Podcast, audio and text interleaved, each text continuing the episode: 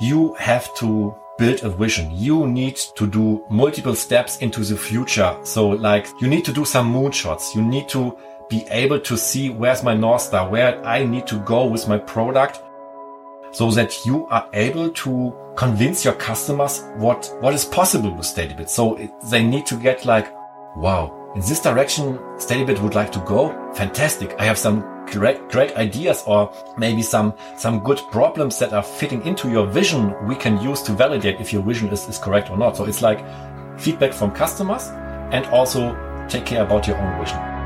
My name is Benjamin Wilms. I'm the co-founder and CEO of SteadyBit.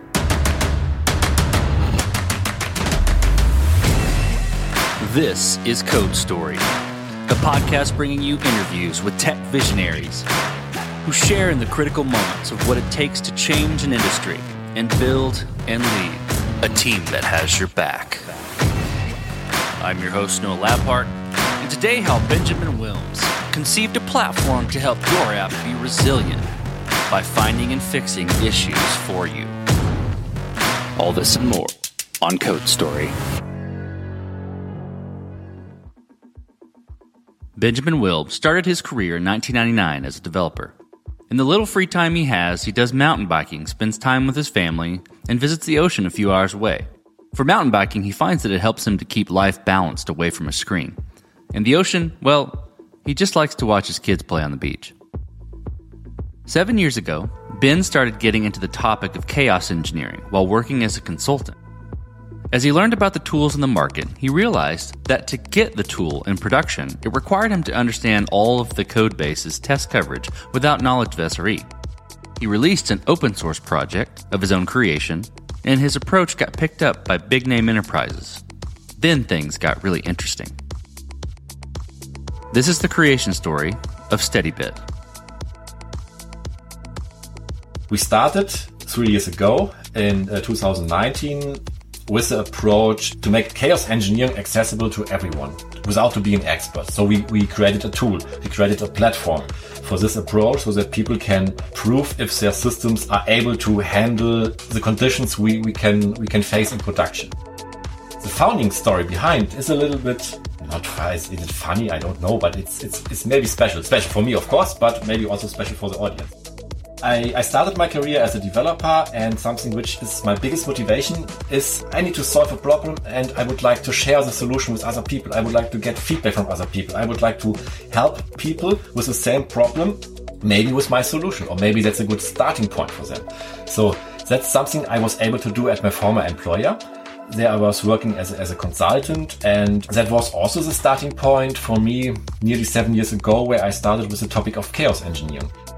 Why? Because I joined the project quite late in, in, in the cycle, so it was like in front of the first release into production. But I maybe I'm a little bit paranoid. But I was not able to get this trust and confidence into the system which now needs to go into production by just looking at the code base, by just looking at the test uh, coverage test cases. So I, I need to prove if it's able to survive production or not, because production is not a happy place to be. That's why I started with chaos engineering. I would like to inject bad behavior. Then I realized, okay, hmm, all the tools on the market, yeah, I can do something with them, but it's not a good fit for me. I need to do it in a, in a different way because I'm a developer. I'm not like an SRE or DevOps guy. I would like to be more focused on, on the product.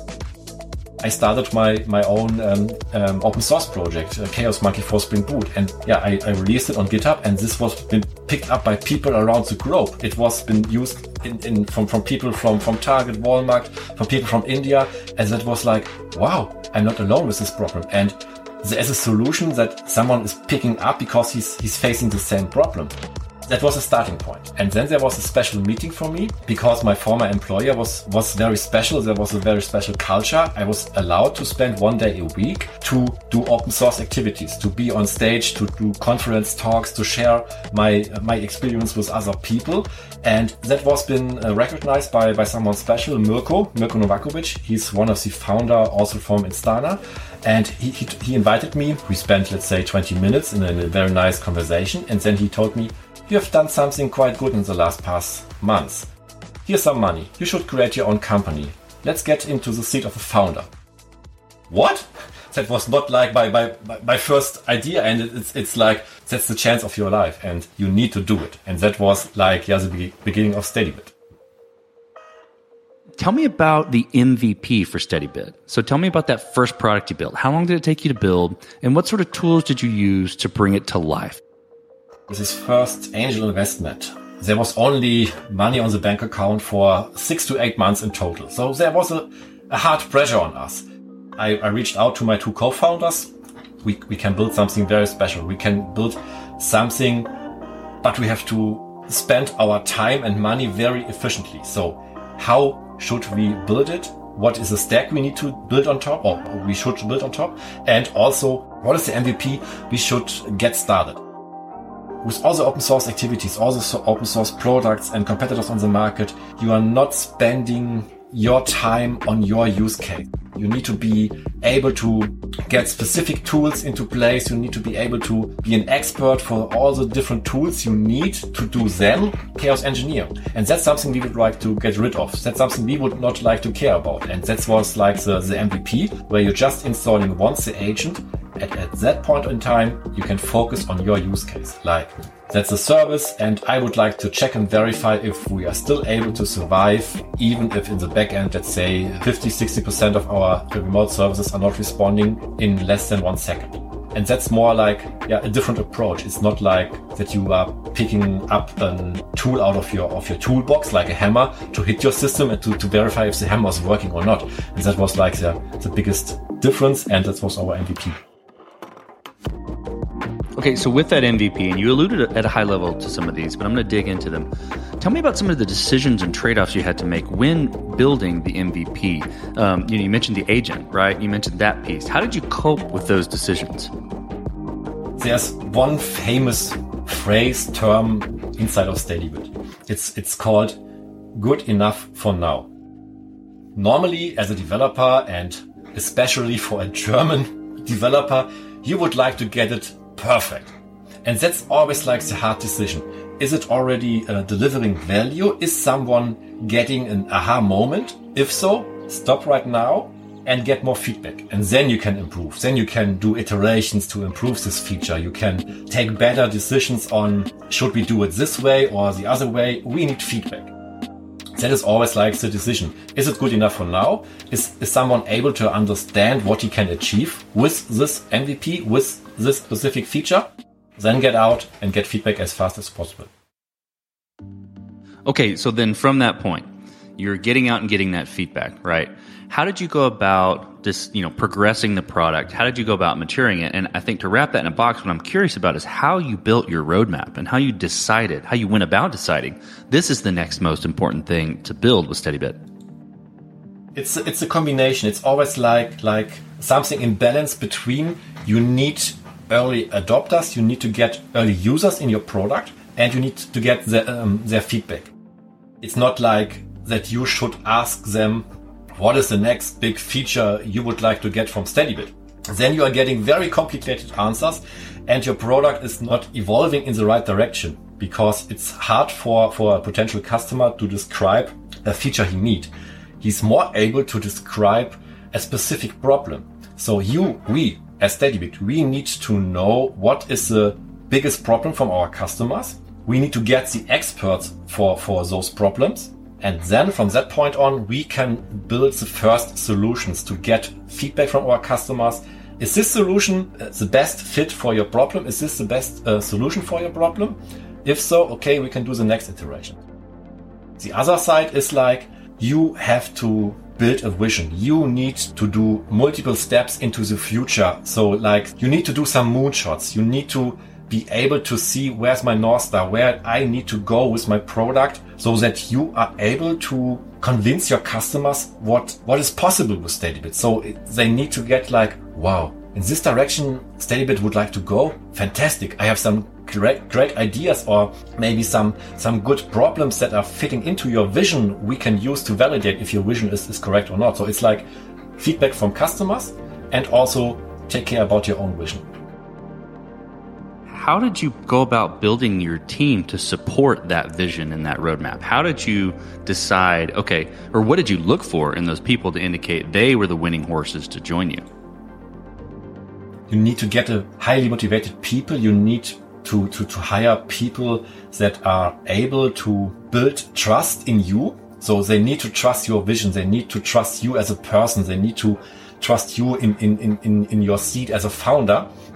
And you need people who are, of course, able to develop all the, all the stuff you need, but also that are very, how's it called? Product focused. So it's like, it's not like, okay, here's a task. You need to engineer, you need to develop this specific task and uh, put it from the left to the right side on your table. No, that's, that's not the, the kind of people you need. It's more like, okay, here's a problem and we should, would like to find a good solution. That is a good uh, first uh, starting point. And then they need to get into the position that they are able to understand the problem, that they are able to, to interact with our customers in a very short way, that they can get feedback. So it's, it's, it's a very special mix of, of humans that are able to get out, to consume and also to deliver in the very early beginning, you, you need to hire people that you already know from, from maybe some of your uh, former projects, former employers. So you need a strong connection because it, to be in a startup, it's like in a, to sit on a, on a, on a freaking roller coaster. It's, it's going up and down and it's, it's, uh, very turbulent. Yeah. Okay, let's talk about scalability. And, and, you know, given the problem you're solving, this will be interesting to see how you approach it. It's always interesting for me to hear how how founders approach this. So, did you build this to scale efficiently from day one, or have you been fighting this as you grow? Let me start with the technology first. To scale on the tech side is something we have taken care since day one. So we always created something which we can run at small scale. And also like if customers and leads are coming in, which is very important for you as a startup because you need to get this feedback. You need to get this traction. You need to be able to scale at this moment in time. For, for example, oh shit, we have created a big monster and now all customers are loving this monster, but we, we are not able to scale it yeah, you are done. it's too late. You have not the time to, to scale right now from the tech stack. So take care about it day one. And from the team perspective, don't scale too fast and too early. And something which, which I was able to see at other startups in, in the area. As a founder, all the shit is lying on your desk. You have to take care about so many freaking topics it's ridiculous sometimes. And it's sometimes also frustrating because you are not the expert.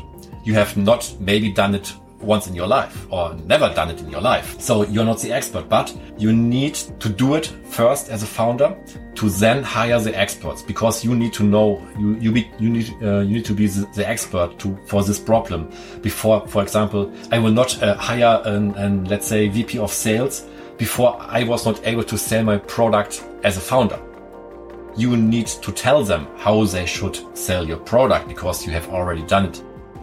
Also, um, I would not hire, let's say, uh, 100 engineers because uh, maybe we, we are then able to move faster. No, you need to be careful because you have to take care about your runway, about uh, about your spendings, and also if a team is growing too fast, you are destroying your your culture. And in a startup, culture is very important because startups are not safe places. It's always like how many money is left on the bank account, how many leads are coming in, how many customers could we turn into paying customers. So it's, it's a very strong situation you are in. Well, well, Ben, as you step out on the balcony and you look across all that you've built, what are you most proud of? About this fantastic team, which is a freaking delivery machine. It's, it's awesome. So we are doing a lot of research. So we are doing interviews with our customers. We are doing interviews with prospects, with, with some unknown persons to, to get a clear picture about is our visions in the right direction? Do we need to adjust? And then our, our team is a, a, big muscle. So a lot of great insights are coming from all this re research. And then the team is able to get out new features in a couple of, of, of weeks from, from, from nothing uh, into the first um, iteration of the, of the feature. And don't get me wrong, but we love each other quite well. there are bad days, there are good days, but uh, we can trust each, uh, each other. We are, we are on the same track and we are all strong believers that SteadyBit will be successful. And that's, that's something I'm very proud of um, with even a small team of 11 people right now. Well, let's flip the script a little bit. Tell me about a mistake you made and how you and your team responded to it. I love mistakes. Why? Because that's the moment where you will learn something for the future. Let me share uh, my biggest mistake from, from, from my early beginnings as a developer outside of SteadyBit. So I was working for a logistic company. During a project, I was responsible to create a barcode generation uh, generator tool.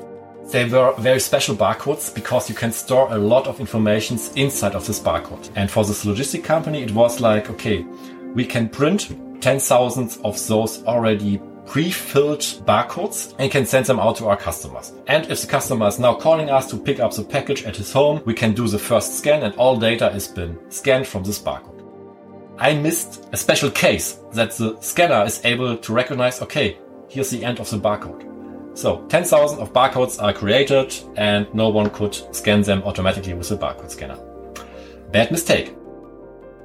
But it's okay. It's okay to do a mistake. Even it's it's a bad mistake. But if you are surrounded by great people and you have created a, a failure culture where people are able to learn from failures and they are not like knocked out because they have done something wrong. It's a good place to be and you are learning from it and the whole organization, your whole team is learning from it. Okay, well, this will be fun, Ben. So tell me what the future looks like for the product and for your team. So we started as just a chaos engineering platform, but we learned quite fast with the help of our customers that chaos engineering is, let's call it more like an engine, something you will use and it's not something that you that you will do. So let me describe it in in, in a more way. SteadyBit is getting into a direction to get more into the orchestration platform to interact with all your existing solutions, like with your load tests, with your monitoring solutions, with your APM solutions, with your observability hard word for German tools you are using. And we can interact and use all this data provided by your stack the attacks, the chaos engineering part is, is been used to more check and verify if your system is able to survive under not normal conditions. And then we can use integrations into, into your monitoring solutions to, to verify if the system is still healthy or not, if we as SteadyBit are injecting bad behavior. And that's more like how, how our product is, is evolving. So more and more integrations, more and more connections to existing solutions. From the team, we have created a very special and unique, unique team. And this team has been able to produce so many great features. They are so good to, for interacting with our customers. And I would like to double it. I would like to triple this team. So it's, it's like, okay, we can do so much more. We have so many great ideas on, on the roadmap, so many great feedback from our customers.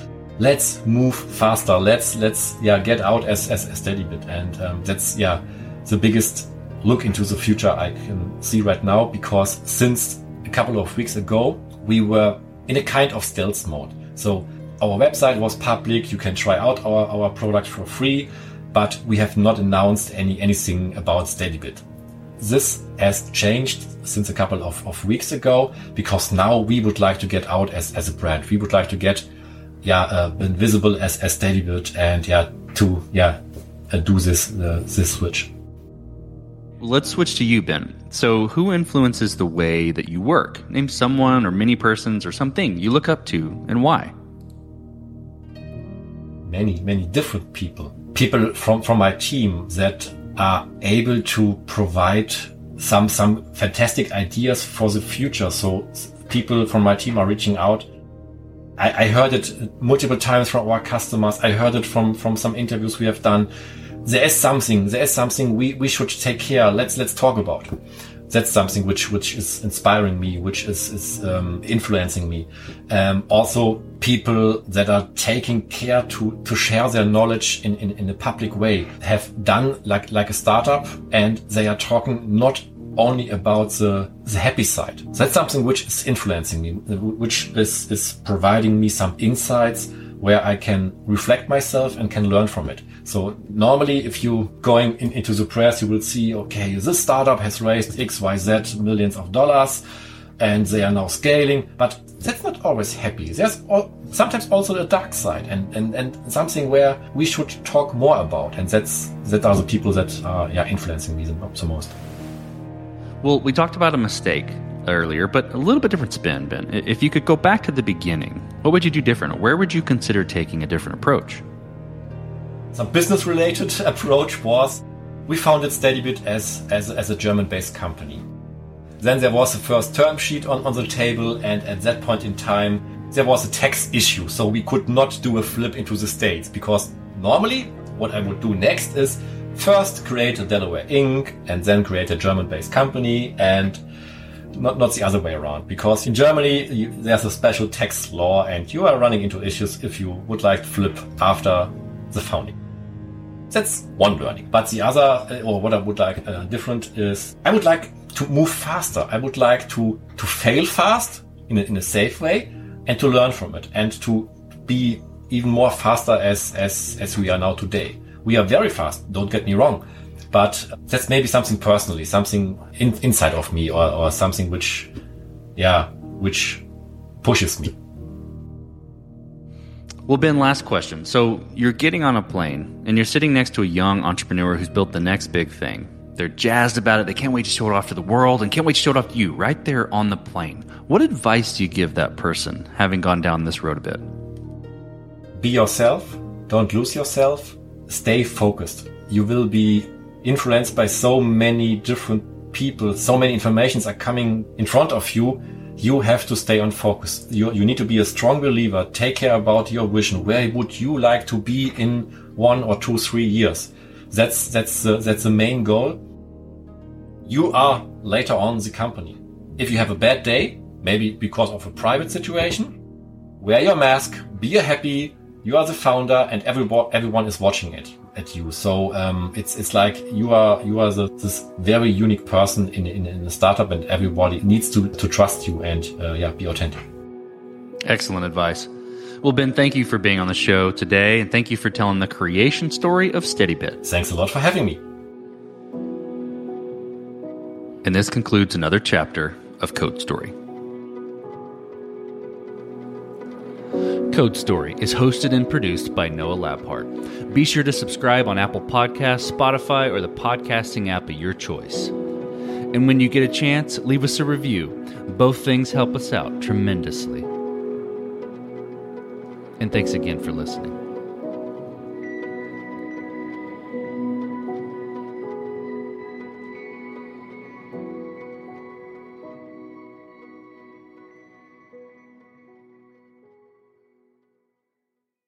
Save big money and transform your home with new appliances now at Menards. We offer the lowest prices and the largest in stock appliance selection. Ready to take home today. Check out top appliance brands, including KitchenAid, Maytag, Whirlpool, Amana, and Criterion. Upgrade your home and save big money on new appliances at Menards. Shop our entire selection of appliance options online today at menards.com.